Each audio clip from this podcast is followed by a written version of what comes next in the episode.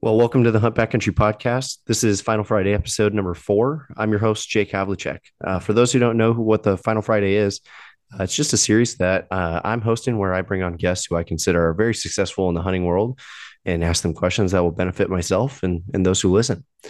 My guest on today's podcast is Jeff Bloomquist. Jeff and I have been friends for quite a few years now, and I've gotten lucky to be able to share conversations with him about hunting, personal growth, and financial decisions. Uh, Jeff does financial advising for work. He has two kids and a wife and loves to get outdoors and hunt as much as he can.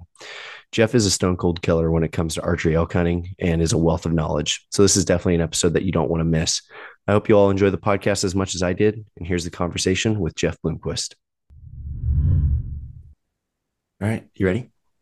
I'm ready when you are. All right, sounds good. I was just thinking. Just... All right, what's going on, everybody? This is Jake. Uh, you're listening to the Hunt Backcountry podcast, little segment called Final Friday. This is Final Friday episode number four. I've got a good friend of mine, Jeff Bloomquist. Jeff, how you doing? I'm good, man. How are you? I'm doing great. Um, for those who've listened to this podcast, uh, Final Friday is just a little segment that I ask industry professionals, successful hunters questions, uh, just trying to gain knowledge in hunting and better myself. Um, so, my guest today, Jeff, you've been on the podcast a couple times. You were on the Expert Roundtable series, um, and I'll put all of these podcasts in the description. But it was like the episode 295 through 299, and then you did one. The most recent one was the reverse engineering, um, which was about your last year's elk hunt, right? Correct. Yeah. Okay. Right on. Right on. So, for those who want to listen to those podcasts uh, episodes, I'll put those in the in the link description. I sound like Mark right now. Um, so you guys can listen to that. But in that, you didn't really give a, a background. Mark skipped over you on a, on a good background. So if you don't mind, if you could give my my Final Friday listeners a little background of who you are, that'd be awesome. Um, well, I think I got a little bit of a background in the first um, the the oh expert roundtable roundtable one. Yeah, correct. But um, just a little bit about me. Obviously, I'm not an industry professional. People don't know me from that. Um, but as we'll go through here, I have some questions for you too, because one thing that you mentioned, right, is successful hunter. And what is the definition of a successful hunter?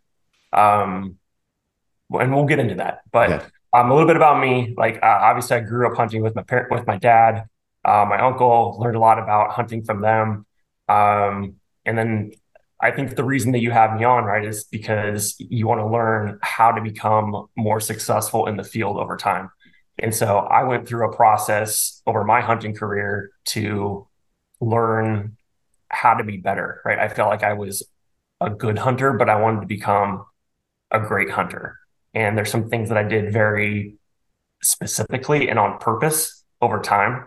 Um, I had the ability, obviously, to listen to Steve's podcast last month, and he did things that were similar, but I don't know that he necessarily did it on purpose, right? Like he's just the type of guy that pays attention mm-hmm. and did it where I was made it more of a study and a student to to learn that over time. Gotcha. So that's a little bit about at least my hunting background. Uh, personally, um, I have a, a, family, two girls, uh, a wife, and I'm a financial advisor. Um, where I help people with retirement planning, investment strategies. So um, obviously, I like I wear a suit to work every day, right? But um, definitely more of a country boy at heart. right on. Right on. I, I, like the I like the dress attire right now. You're, you're you're not in a suit. You're just chilling. You're in a hoodie right now. So this is just laid back. I'm a little more chill today. Yeah. Yeah. well, I appreciate you again uh, rescheduling with me. It's been a we just launched last week with some new products, and I appreciate your flexibility with uh, with that because I know we had something scheduled last week. So glad we were able to make it happen. Anyways, let's get into some questions. I sent you the questions earlier and had you look over them. That way you were a little bit prepared. With Steve, we kind of just did a little rapid fire and he didn't have any time to get get himself lined out. But uh, like I said, I just want to I just want to gain information. I just want to know things. Uh, basically beginning, middle, and end. And I want to kind of start things off with, you know, answering the I want you to answer these questions with uh basically put yourself in my shoes 20 to 23 years old and and then kind of how that progresses. Um, so first question you know how, how did you get out and hunt as much as you could when you were my age into now? Um, yeah just gonna leave it at that. Just gonna leave it open. So when i was your age i was going to school yeah, when I was your age, I was going to school in Pullman. Um, and, uh, you know, when you're at college, obviously you have, I would say, more time uh, just because I was fortunate enough where I uh, had a job in the summertime uh, where I was a fishing guide in Alaska. And so I made pretty good money in the summertime. And then my parents helped me with school too. So I didn't have to work going to school. Um, and what that allowed me to do, right, was every time as soon as I got out of school in, the afternoon or on the weekend, I was out hunting or fishing. Um, and so I think that that that allowed me right that time out in the field, which obviously, as we'll go through some of these questions, I think is the most important aspect of it is is the time out there learning. Um, but to get out there as much as I could, it was just a conscious effort, right? I didn't have responsibilities. Um, the thing when you're young is you have the time, but you don't have the money, right?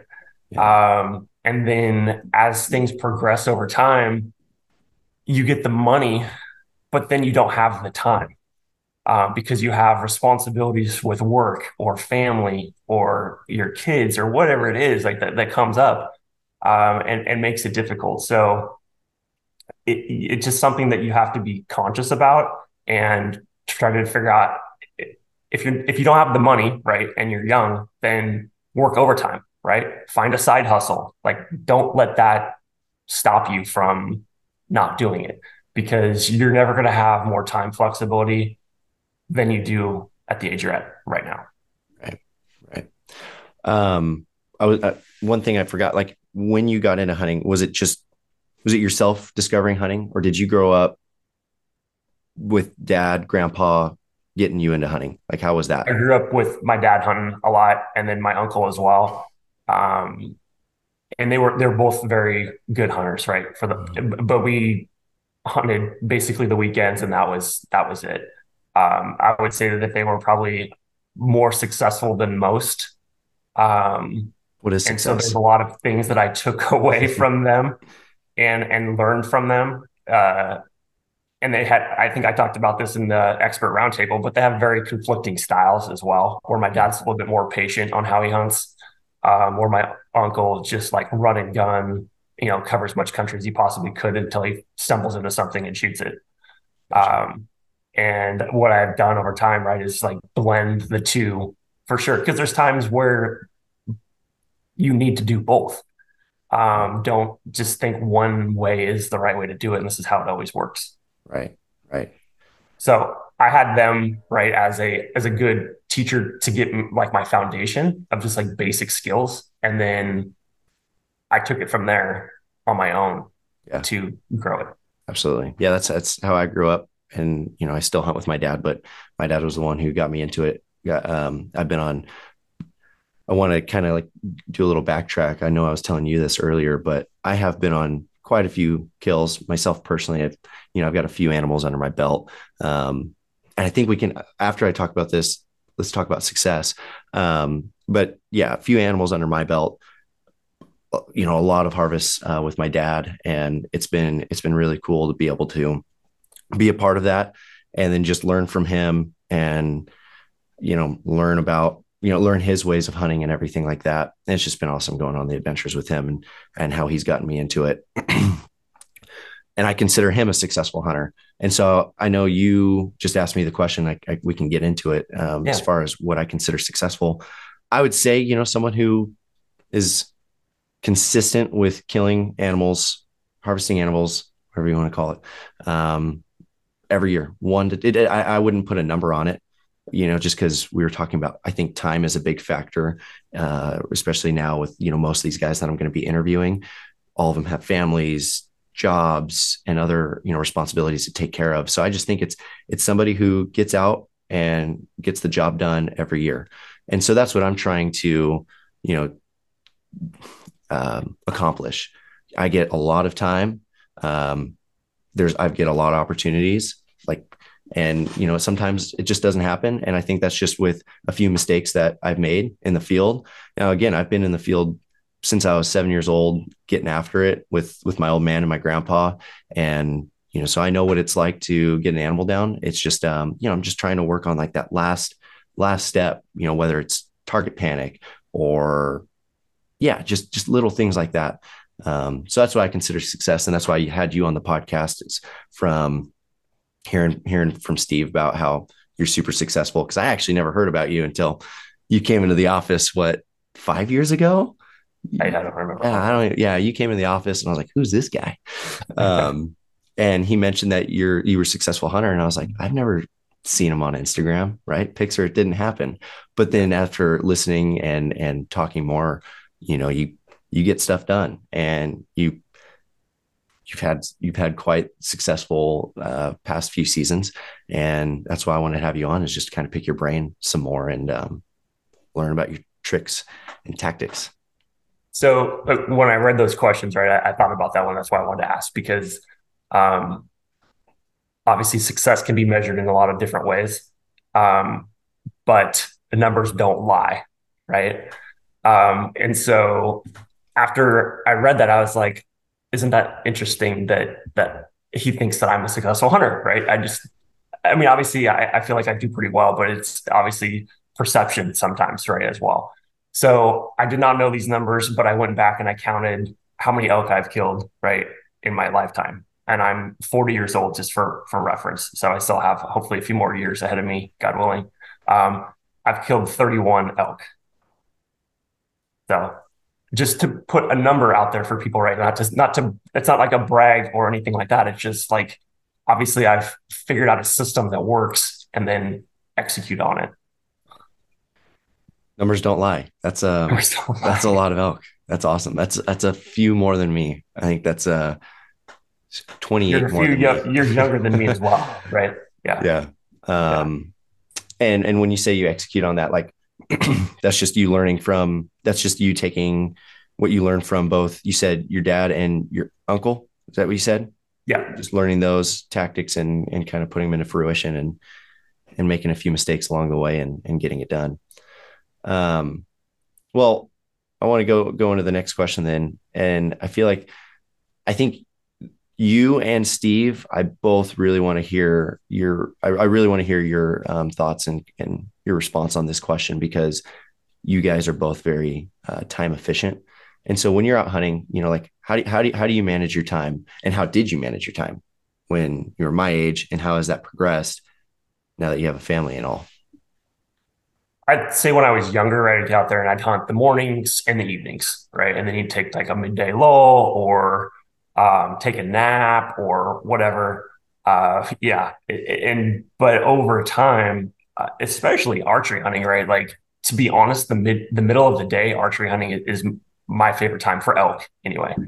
Um, if you can get a bull to answer you midday, you have a very high probability of killing them.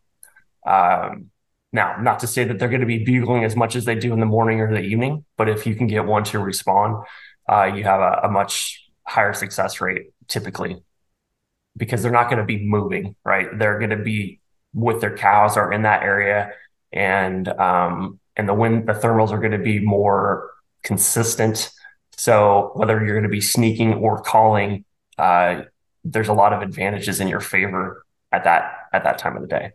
Um, as far as like am I hunting hard or being lazy? Uh, it depends on the type of hunt, right? To be honest, like typically I'm going to hunt hard, but sometimes hunting harder is not smarter. And so it's always being consciously aware of the situation. Um, you know, it, it depends on if you're deer hunting or elk hunting or if it's open country or thick country. Like all these factors come into play. It's not the same every time. And that's what some people want it to be to make it simple but it's it's not simple. And it takes time of learning those things right? And, screwing them up. Um, if i if i could tell anybody just be get out there and hunt as much as you can and have a lot of failures but don't dwell on the failure. Like that's actually a learning experience right? Like what did i do wrong? How do i apply that to the next hunt to to make it better. Um, it's just uh, it's it's too easy, right? Well, not too easy. I see this in a lot of my friends where they're they get in the same situation multiple times, right? And they're like, "Oh, I had the bull and I couldn't get a shot," or this type of situation happened and I messed up. Um, and then never they don't get over that hump, right? And is it that they're not learning and not changing? Because um, they're obviously getting themselves in a situation to be successful, but the most important part is that last 30 seconds right before it actually happens and making the right decisions. And sometimes that's you have to do that consciously, and sometimes it has to be unconscious as well, determining based on the situation. Right. Right. Absolutely. Yeah. No. Absolutely. Um, uh, one thing that I wanted to touch on real quick because getting out in the field, and this kind of comes back to the, the first question that you asked, right? Is that getting the time out there and having a family and all those things, like it gets harder and harder over time. Um, and you've got to have your family on your team for you to be out there hunting, right? And so for me, it starts with my wife um, and having her on my team. So when we first started dating, right, um, I remember this very well. Uh, like I had hunted a ton already, and then it gets to November, which is her birthday, and I am like out elk hunting, right? And I get back into service, and uh, let's just say she was not real happy uh, with the situation.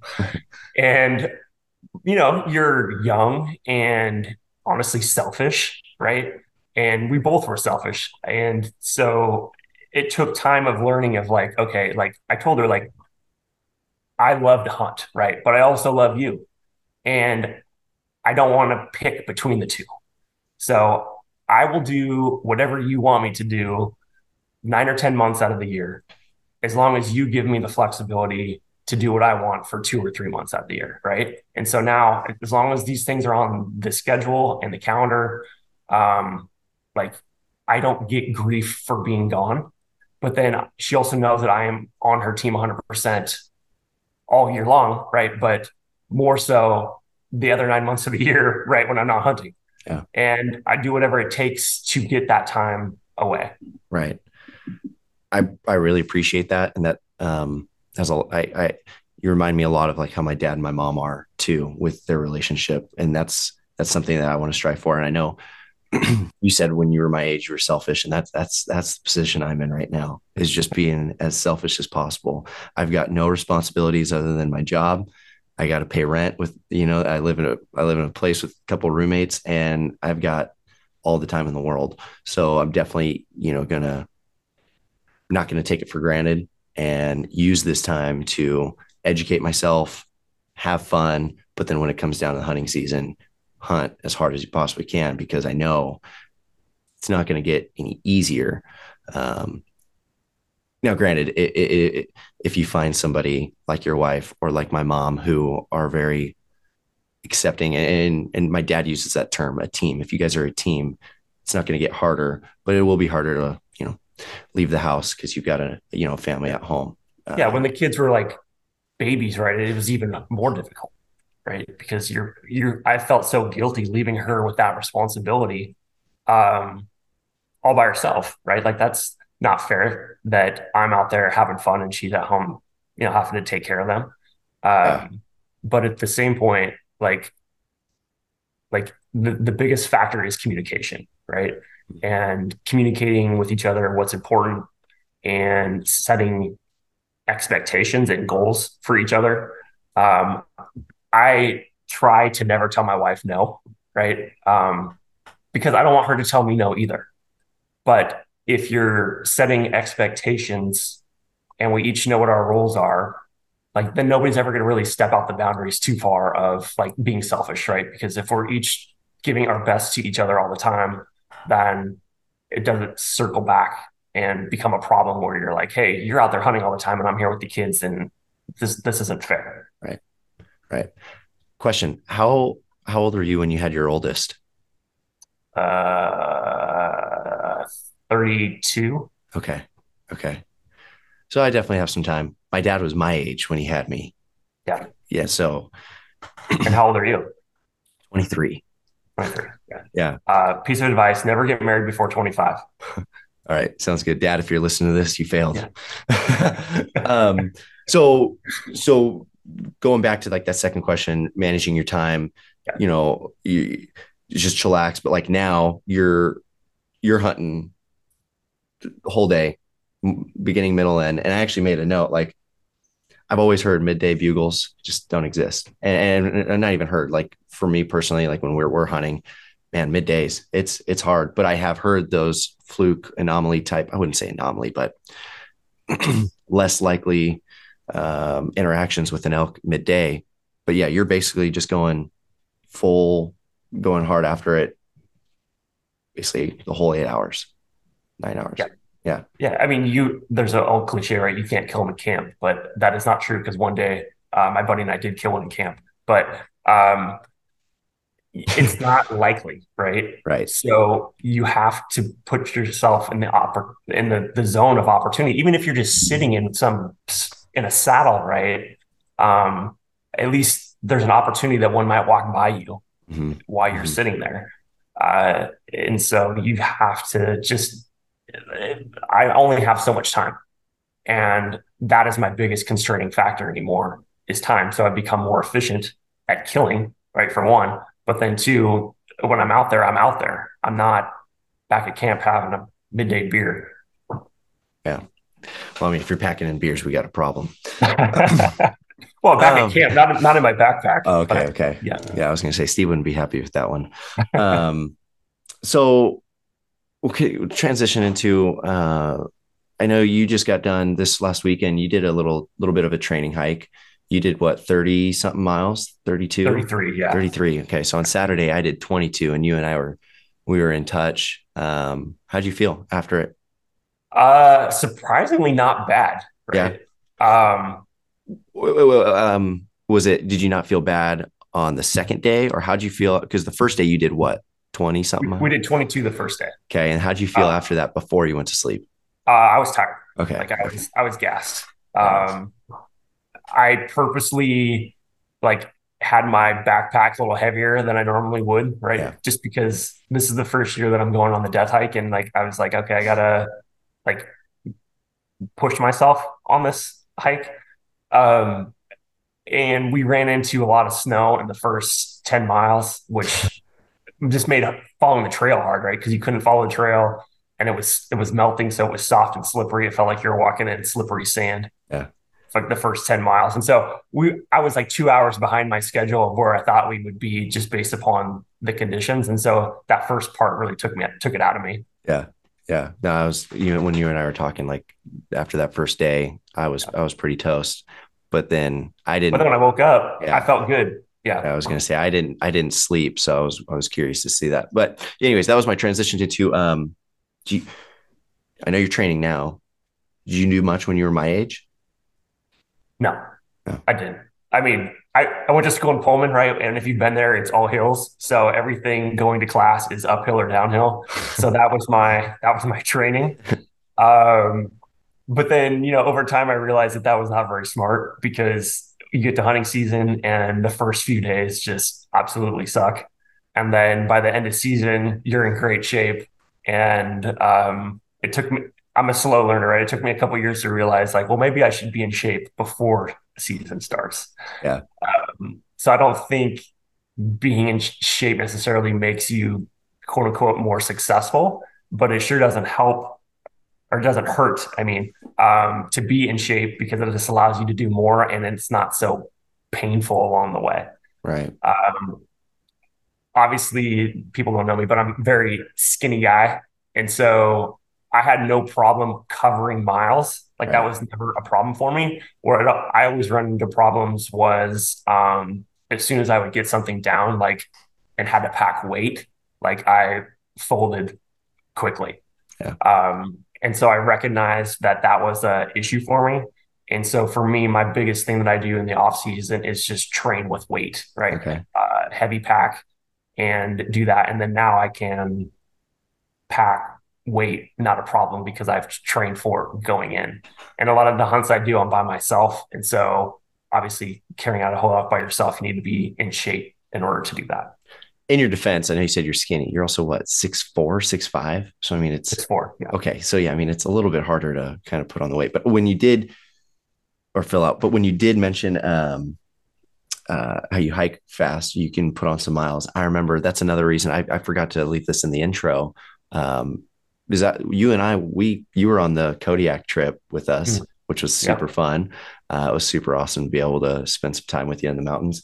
Um, I remember hiking behind you and I was like, dang, the dude has a stride. I remember I was hiking with you and Mark. That was right before Mark killed that morning buck. And I remember we were, uh, we were humping it. And I was like, wow, that guy can that guy can put some miles on. That's for sure. Real quick. Cover some country real fast. Long uh, legs come in handy. Yeah, yeah, absolutely. That's funny. I was um totally off topic, but that whole trip, I think everybody like the average of that the height average of that hunt was like six one or six two like steve and i were the two of the shortest guys and i'm six foot six one as well it was hilarious how that whole picture everybody's yeah, Cody and Corey and yeah, yeah yourself, Jason. I know. Um, all right, man. I want to get into the, my two favorite questions, and I think these are the two that you've been looking forward to. You know, these first three were kind of intro, but we discussed what successful hunter means to you and me. Um, so, with that, even though I think you would consider yourself a very successful hunter, or you did say that, even though you are a successful hunter, what would you say your biggest weaknesses is while you're out hunting? Um, I'm going to say two things. Um, first one is being this. This is something new, right? It wasn't this way growing up, um, but my, my the one today is being present on the hunt. Um, there's a, a quote from a guy that you know, Mr. Jim Rohn, and he says, "Wherever you are, be there." Right, and one thing that I struggle with hunting is thinking about my responsibilities at home um, with work with my family. And so even though I look forward to hunting all year long, sometimes when I'm out there, I have a hard time like letting all of that stuff go back at home and enjoying and focusing on the hunt. Um, and so that's something that I've had to to work on, right? Is like once I get out there to to be present. Um, and not worry about the things that I can't control at home and know that I did the best that I could the rest of the year with that and focus on the, the, time at hand. So that's that's something I just feel guilty, right? That's the biggest thing is feeling guilty. Um, even though my wife doesn't make me feel guilty, I feel guilty for myself and um, also for my responsibilities at work because there's a lot of people that rely on me for managing their investments and that type of thing. And if I'm not watching it I feel like I'm doing them a disservice. Um, as far as like hunting, it's got to be patience. Um, I struggle with patience. Um, so going back to the analogy of my not analogy, but the example of my uncle and my dad, I definitely hunt more like my uncle, where I'm more of a go getter most of the time.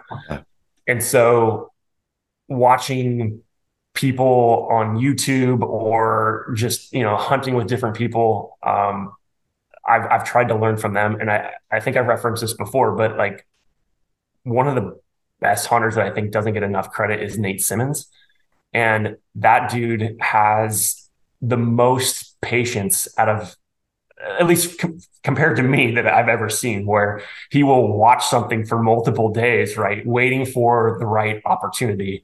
Where it's like I hear a bull bugle and the wind might be marginal, and I'm like, so you're telling me there's a chance, right? and so the patience is the one thing that I struggle with. And if I'm, you know, conscious about it, then a lot of times I'll do better. But that is definitely my my biggest downfall is being patient in the right circumstances and allowing the situation to be um, you know be better versus just pushing it every time because I usually just push it every time. Right. And is that true when you were my age as well? You were struggling with patience? Oh, I was way, I was way worse then. Yeah. Yeah. And I think I struggle with that too. Um, it's just me and my dad. My dad is one of the most patient guys on the planet. He is content with sitting a blind for the whole day and waiting for that last 30 minutes to kill a bull. That's his favorite thing is because, you know, the elk let their guard down and he's got all the time in the world to draw back and, and arrow a bull. For me, I'm I'm a squirrel. I'm I'm I'm just squirrely. I'm I'm I'm like, I can't do this. I can't do this. And sometimes I'll talk him out of sitting in a blind and we'll go hiking, you know, around and, and, you know, calling for elk and sure, we'll get a response or something, but it's not as efficient as sitting in the blind. So then I'll hear it from my old man at the end of the day. See, but then I also think some of my success, right, comes from the lack of patience. Um, so it's kind of a double edged sword, right? Because right. then I'm always moving and then I create those opportunities by moving. Now, perhaps to your point, right? If I would have just sat there in one spot, I could have killed something as well. But Actually, yeah. I'm always in the mindset of like, well, what's over that hill? Yeah. Um, because I can see everything right here and I can't see nothing. Mm-hmm. And so the, the more that I move, the more opportunities it provides, in my opinion. Yeah. But then when it comes to that certain instance, right, then there's certain times where it does pay to be patient.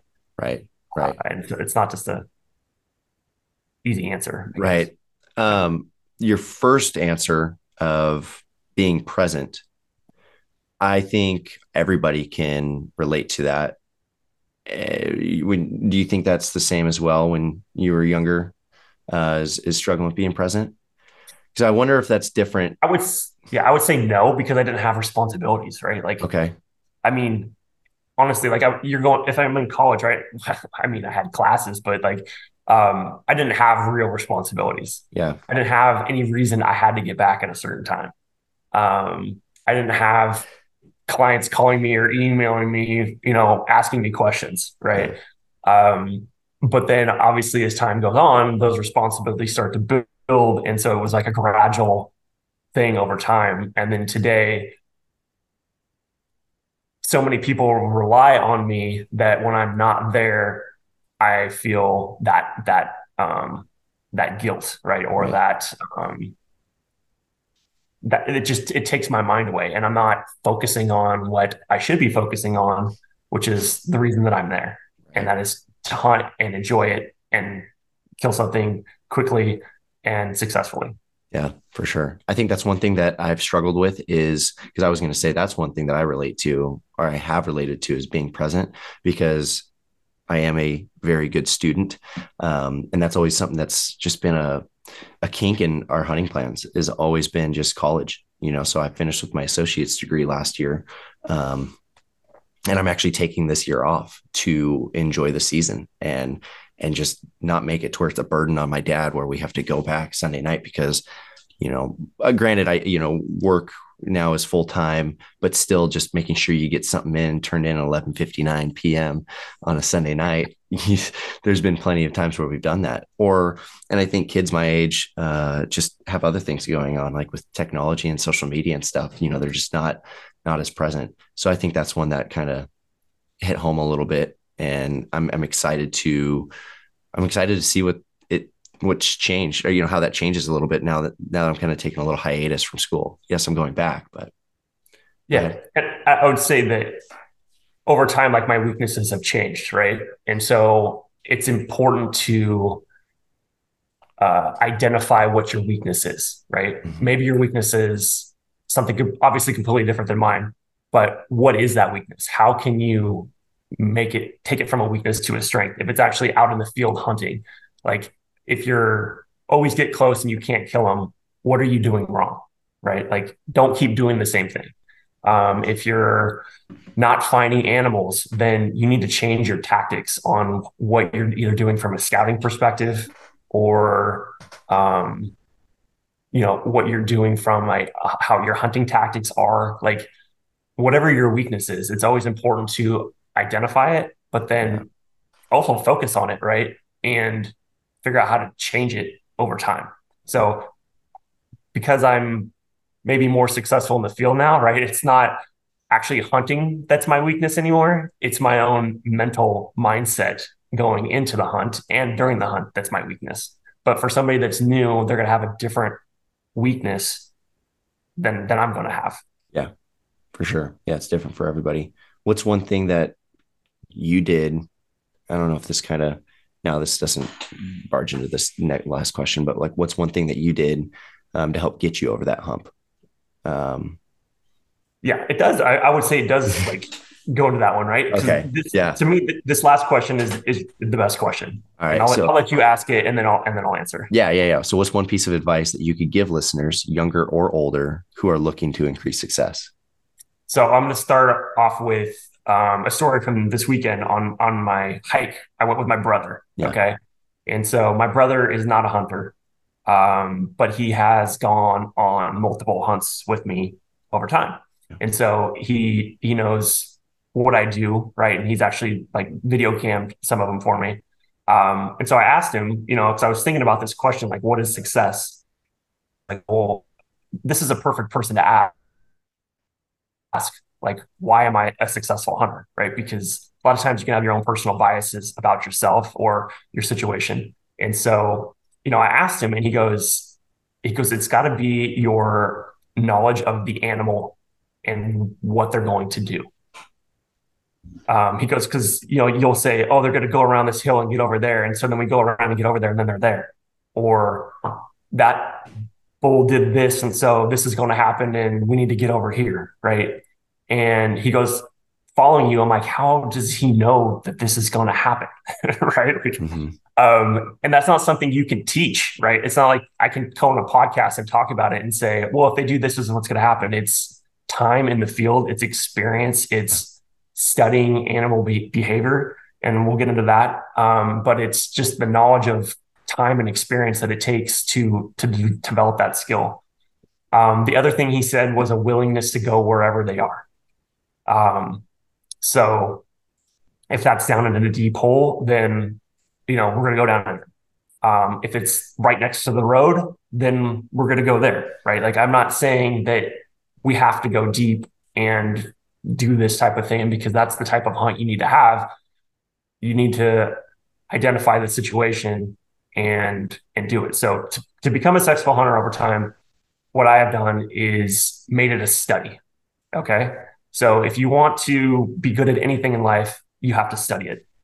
And when I was probably your age, Jake, I, um, you know, I, I got introduced to a couple people that kind of opened my eyes as far as how to be good at my job, how to be a good person, how to grow my business. But then I applied that to hunting because to me, that's my passion. And how do I become the best hunter possible? Is I made it so I read all the books that I could find on hunting, right? Some of the older ones are actually really good because um, it's just a different style back then, but that doesn't mean that it's a wrong style. It's just you can up- take a little bit of information from that and then apply it to something today.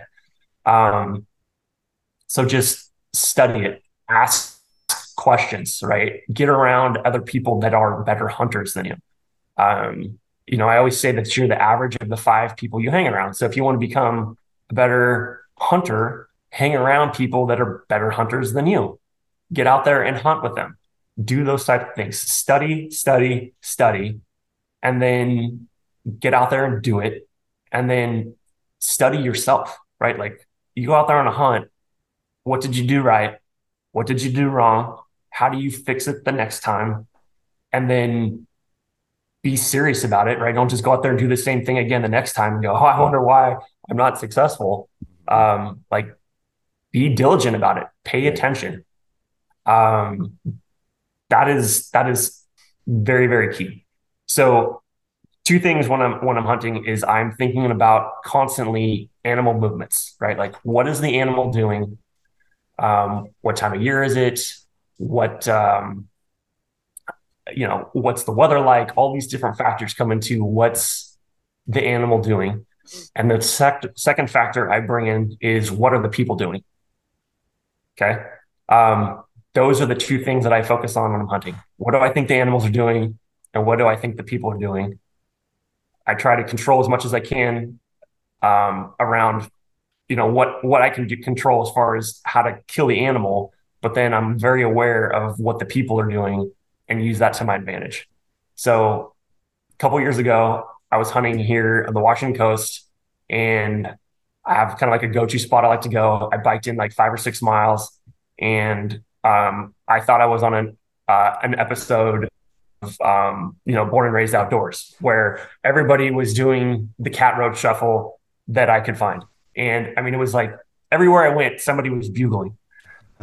And, you know, I, was just like, this is this is nuts. Like, how am I ever going to kill anything when there's this many people way back in here? So I went home.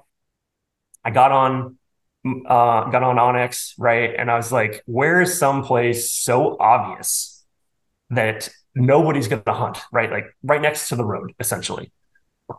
Found a spot, went there the next day. Of course, there's nobody there. Uh, end up killing the biggest Roosevelt of my life in there, right next to the road. So I identified what the people were doing, yeah, and did the complete opposite of what they were doing. Right, right. That's insane. Yeah, you're just studying, learning. Um, yep. Pause. Can you hear me? Yeah, I lost you for a second. Okay. There's a little pause. Um, I wanted to touch back with you because I wrote this note. You and I, we've been in touch quite a bit, but it's almost a life lesson too. And I don't, I don't know if it's a good closure on this, but you are the average of the five people that you hang around with. Like that, that rings true to everything in life for me and for everybody. Um, yeah. Do you have anything more to touch on that? You know, as far as I mean, now we're getting into life philosophy, right? But um, which we can, but, but, but no, it's very important, right? And and um, I'm stealing all this from somebody else, right? This is not something that I that I came up with. Um, but take uh, take an accounting of who you're around, right? Because the people that you hang around, whether you're conscious of it or not, are affecting you in multiple ways. Um, so who am I around, right? What are they doing to me? And is that okay? Uh, those are always the three questions I ask with anybody that I that I hang out with. And when you go through those questions, you'll you'll realize, right, that there's some people you can hang around a little bit, but not all the time. There's some you can hang around a lot, and then there's some people that you you're like, well, I want to be more like that person, so I'm going to figure out how to be around them more, right? So that's like expanded association. Um, so it's kind of interesting, right? Like I've over time changed my friend group. Um, and it wasn't by accident, it was on purpose. Um, I've also caught a ton of flack, right, for um, cutting certain people out of my life over time. And honestly, I'm a much better person because of it, right? Um, because those people were not necessarily good influences on me or not treating me the way that I should be treated. And we don't, nobody needs that in, in, in life. So the fact that I'm like friends with Steve, right? Like was on purpose in a roundabout way because he's a very smart guy, a great hunter, right? And I wanted to be around people like him that are going to bring me up over time versus me bringing everybody else up with me. Yeah. So whether that's from a business perspective or a personal perspective or a hunting perspective, right? There's people that I hang around with on purpose based upon that. I think that's awesome. I think that's great, and that's why I'm doing this here. That's uh, you know I'm I'm very lucky to have this opportunity to have uh, to be able to talk to guys like yourself and better educate myself. Um, do you have any any closing remarks? Anything else? So I just want to touch one more thing on that, right? So okay. I have different groups of friends for different things as well, right? So yeah. it's funny because I have like this this thread on my phone. One is um, my kids my kids named him this, right? So I have my my funds, my fun friends group, and my smart man's group, right? And there's different ones. Um, and it's important to have both of those, right? Yeah. There's people that you learn from because they're fun, right? And you want to have fun too but there's also people that are very successful in a lot of different ways, and you want successful at that as well. Right. So it all ties back together, um, and just having balance in, in life. Um, but coming back to the final question, right? Of like, what's the biggest advice that I would give to anybody is figure out what is important to you in life and then make it a study.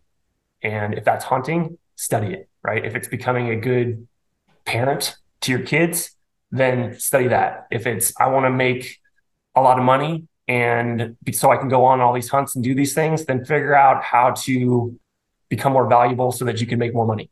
Right? There's there's a ton of different ways to do it, um, but make whatever you are passionate about a study.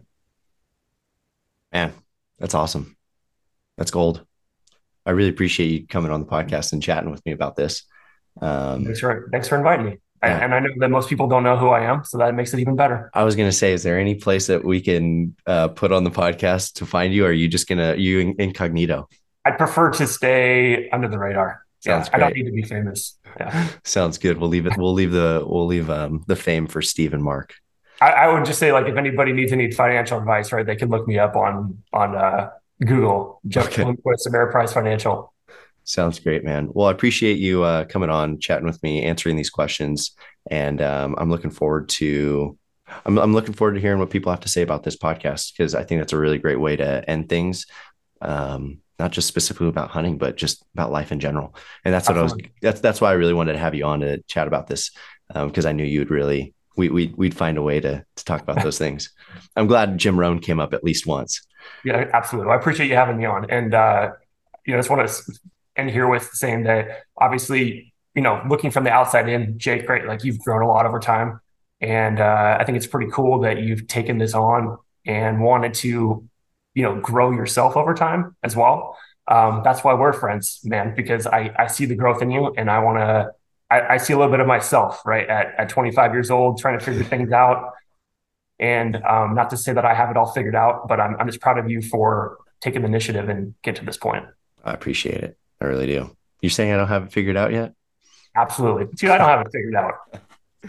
Awesome, man. Well, for everybody that's listening, thank you. Uh, if you guys have any questions, um, you know, like me to ask on future guests or uh, have have ideas to or have people I could bring on, just shoot us an email to podcast at exomountaingear.com or shoot us a message through SpeakPipe, which is in the link below the description. And uh, thank you for listening and tuning in, and we'll talk to you guys on the next time.